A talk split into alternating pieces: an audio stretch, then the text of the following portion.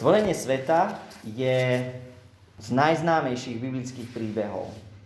No patrí aj k tým najkontroverznejším a najviac rozoberaným biblickým príbehom. A my sa môžeme pýtať, prečo?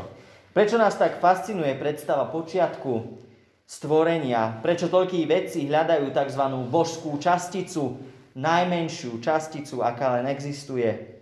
Do možného chaosu, ktorý môže vládnuť v pohľade na vznik a počiatok sveta, a existencie vstúpujú rôzne náboženské texty, ako pokusy priniesť vysvetlenie formou, ktorá je človeku zrozumiteľná, formou príbehu.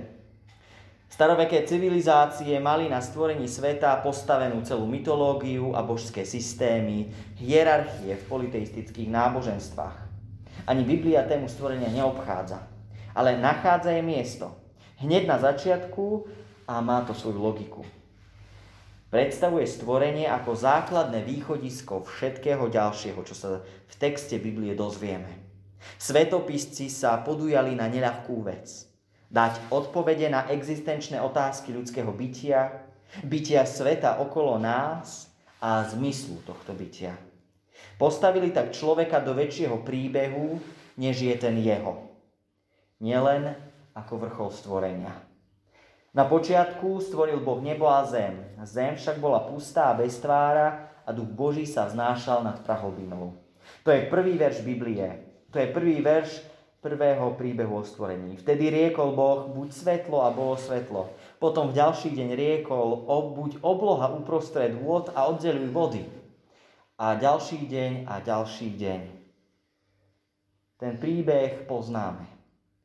Poznáme, čo Pán Boh stvoril počas tých 7 dní, ktoré nám Biblia opisuje. Nie je teraz dôležité to všetko menovať. Dnes sa chcem pozrieť, aké miesto v tomto príbehu, ktorý je väčší ako my, dostávame my, ľudia. Budeme čítať z prvej knihy Mojžišovej, z prvej kapitoly, od verša 26 po druhú kapitolu, po verš 4. takto. Potom riekol Boh, učíme človeka na svoj obraz. Podľa našej podoby, aby panoval nad morskými rybami, nad nebeským vtáctvom, nad dobytkom, nad všetkou poľnou zverou a nad všetkými plazmi, čo sa plazia po zemi. Tak stvoril Boh človeka na svoj obraz. Na Boží obraz ho stvoril, ako muža a ženu ich stvoril. Potom ich Boh požehnal a riekol, plodte a množte sa a naplňte zem. Podmaňte si ju a panujte nad morskými rybami, nad nebeským vtáctvom a nad každým živočíchom, čo sa hýbe na zemi. Potom riekol Boh, aj hľadal som vám všetky semenoplodné byliny, ktoré sú na celej zemi a všetky stromy, na ktorých je ovocie s ich semenom. To vám bude za pokrm. No všetkým zvieratám zeme, všetkému nebeskému vtáctvu a vôbec všetkému, čo sa hýbe na zemi a má v sebe tých života, budú potravou všetky zelené byliny. I stalo sa tak. A Boh riekol všetko, čo učinil a, hľa, a, Boh videl všetko, čo učinil a hľa bolo to veľmi dobré. A bol večer a bolo ráno šiestý deň. A tak boli dokončené nebesa i zem a všetky ich boje. Na siedmy deň Boh dokončil svoje dielo, ktoré konal, na siedmy deň si odpočinul od všetkého diela, ktoré vykonal. Na to Boh požehnal 7. deň a posvetil ho, lebo v ňom si odpočinul od všetkého diela, ktoré stvorením začal. Tak vznikli nebesá a zem, keď boli stvorené. Amen. Toľko je písma.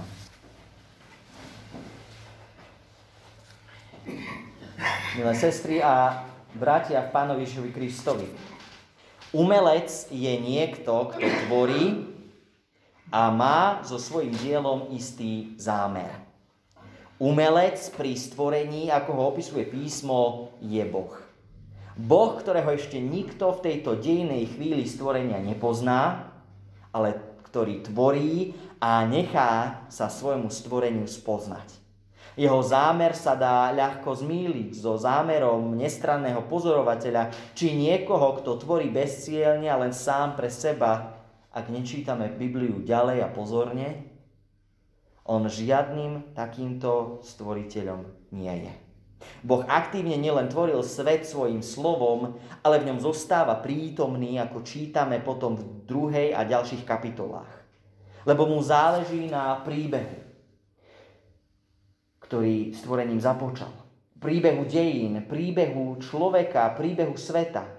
Bez neho by príbeh nebol, bez jeho slova by nebolo neba a zeme, svetla, oblohy, súše, mora, rastlín, živočíchov ani človeka.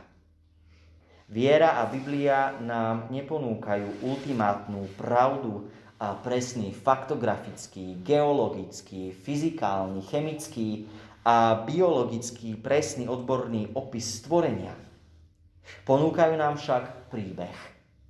Príbeh, ktorý nášmu srdcu dáva v tom celom zdanlivom chaose a snažení základnú odpoveď na našu existenciu. Odpoveď, ktorá nám ukazuje, že sme súčasťou veľkého príbehu a privádza nás k pokore. Príbeh stvorenia je príbeh umelca, ktorý dal svojmu dielu zámer a zostáva verným tvorcom milujúcim svoje dielo a zo všetkých síl sa snaží, aby svoj zámer toto dielo spoznalo a naplnilo. Aby sme aj my spoznali účel, cieľ nášho života a dokázali ho uchopiť. Človek, ktorý z viery a, a inšpirovaný Božím duchom zaznamenáva príbeh stvorenia, odovzdáva svoj život do iných rúk. Iných nech svojich. S dôverou zistuje, že akokoľvek by chcel byť pánom a tvorcom sveta okolo seba, musí uznať, že svet ho predsa len presahuje. Aj dnes je to výzva. Hoci minulý víkend um, začala nová éra vesmírneho cestovania, spoznávania vesmíru človekom. Začali sa postupne plniť plány na trvalé osídlenie Mesiaca a Marsu. Stále je to svet, ktorý je celkom pod... Stále je to svet, ktorý nie je celkom pod našou kontrolou. A my sme len správcami nad malou jeho časťou. Možno ste aj vy videli v slovenskej televízii dávali z toho prenos, ako štartovala raketa e, Falcon 9 a na nej Dragon, ktorý niesol dvoch kozmonautov na vesmírnu stanicu ISS. Ja som čítal o tom štarte, že o štarte, či raketa vyštartuje alebo zostane na Zemi, sa rozhoduje 45 sekúnd pred štartom.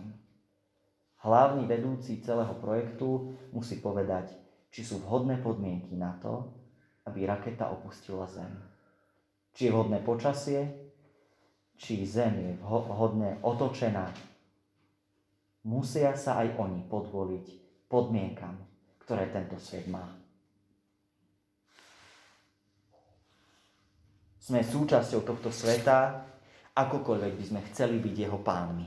Sme stvorení dokonca určitým spôsobom.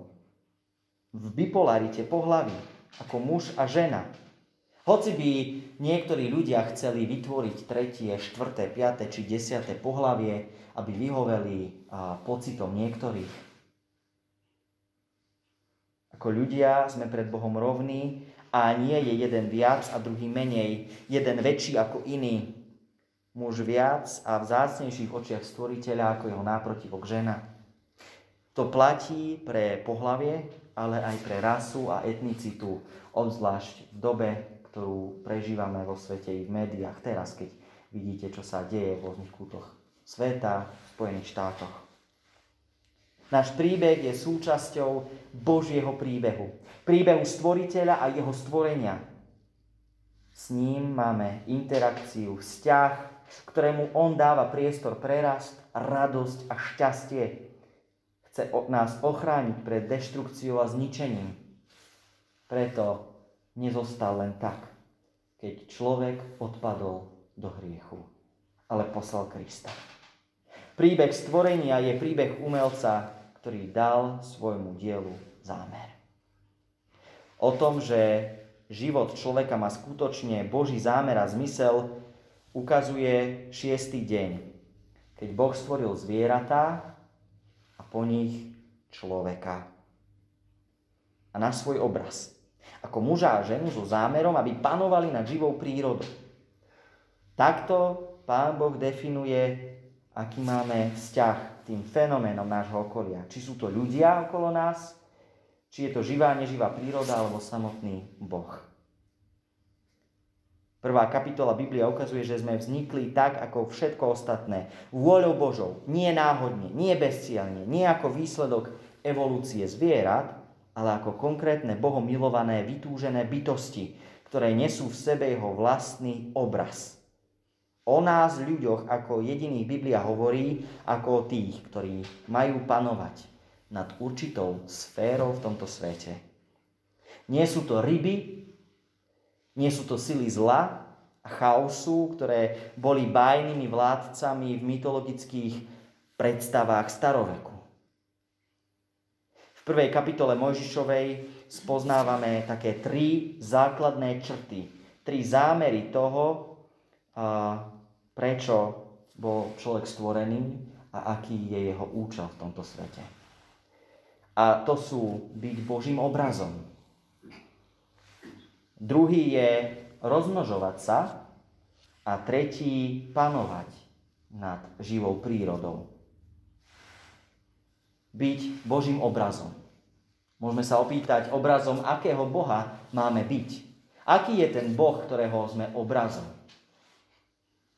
To všetko, čo o Bohu vieme, sa dozvedáme práve na stránkach Biblie.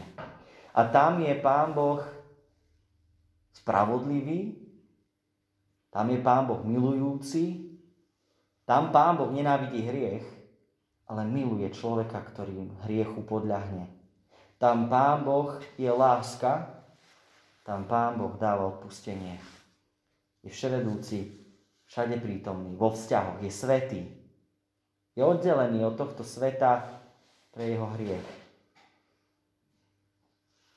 Je láska, je tvorivý, vytvára vzťahy. Práve to sú veci, ktoré nikto iný na tomto svete nedokáže. Milovať nesebecky, nie inštinktom, ale srdcom a úprimne. Tvoriť, vnímať čas, minulosť, prítomnosť a budúcnosť. Vytvárať vzťahy, ktoré nie sú len vzťahmi hierarchie, vzťahmi o prežitie, ale vzťahmi, ktoré nám robia radosť, vzťahmi, ktoré sú i ťažké a sebaobetujúce, ktoré vyžadujú altruizmus, sebaobetovanie, bez nejakého náprotivku za to. Kristus prišiel, aby Boží obraz v nás povzbudil, aby nám ho nielen pripomenul, ale nám umožnil ho i naplno žiť.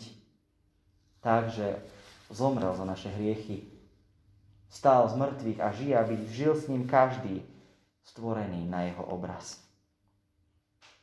Druhým zámerom, pre ktorý sme boli stvorení, je, aby sme naplnili zem. To je možno časť, ktorá niektorých ľudí veľmi baví a zaujíma. Otázka sexu, sexuality.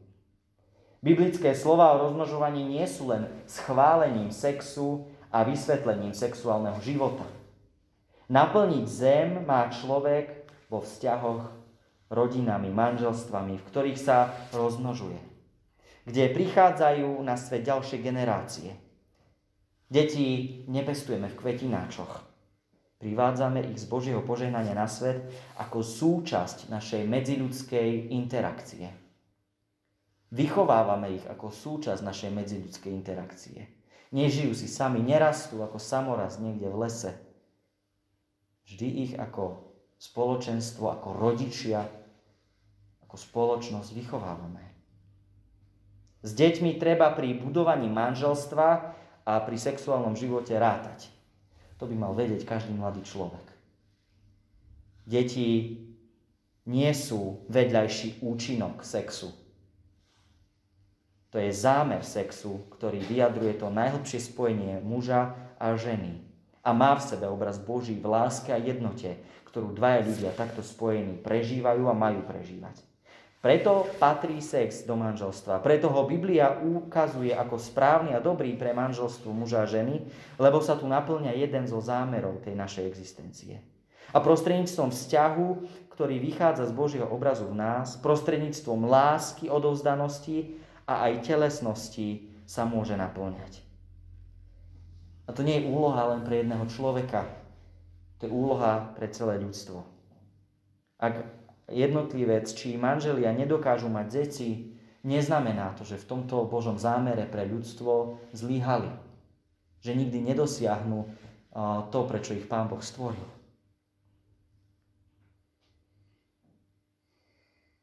Naplňať zem sa dá aj inak ako biologicky. Dá sa vlastnou angažovanosťou, vlastnou láskou i vzťahom k ľuďom, ktorí to potrebujú, ktorí možno nemali niekoho, kto by im dal takúto lásku, takúto pomoc, takúto formu, kto by ich vychoval či vzdelal, aj keď sa do tohto sveta narodili. Neplodní ľudia neznamená, že nemajú Božie požehnanie, že nie sú súčasťou Božieho zámeru. Musia si len uvedomiť, že ich úloha možno je iná. Tretí zámer pre nás ľudí je byť pánom nad stvorenou živou prírodou. To je zaujímavý poznatok. Nie nad vodou, nie nad horami, nie nad vetrom či dažďom, nie nad fyzikálnymi zákonmi, ale nad živočíchmi, nad záhradou, do ktorej Boh človeka stvoril. Také určenie má svoj historický aj duchovný význam. Historicky platilo, že neživá príroda bola pre človeka neskrotiteľná. V minulosti bez technológie nedokázali ľudia tak veľmi meniť prírodu, ako to možno zažívame dnes.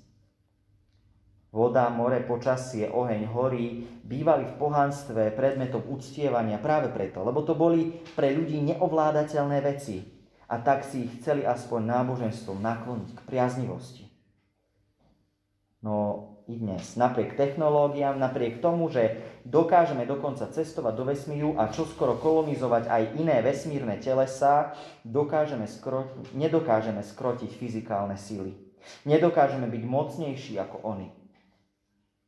Naučili sme sa ich vďaka vede a technike a Božiemu požehnaniu pre múdrosť ovládať. Ale nedokážeme ich presiahnuť. Nedokážeme ich zmeniť. Boh stále vládne nad týmto svetom.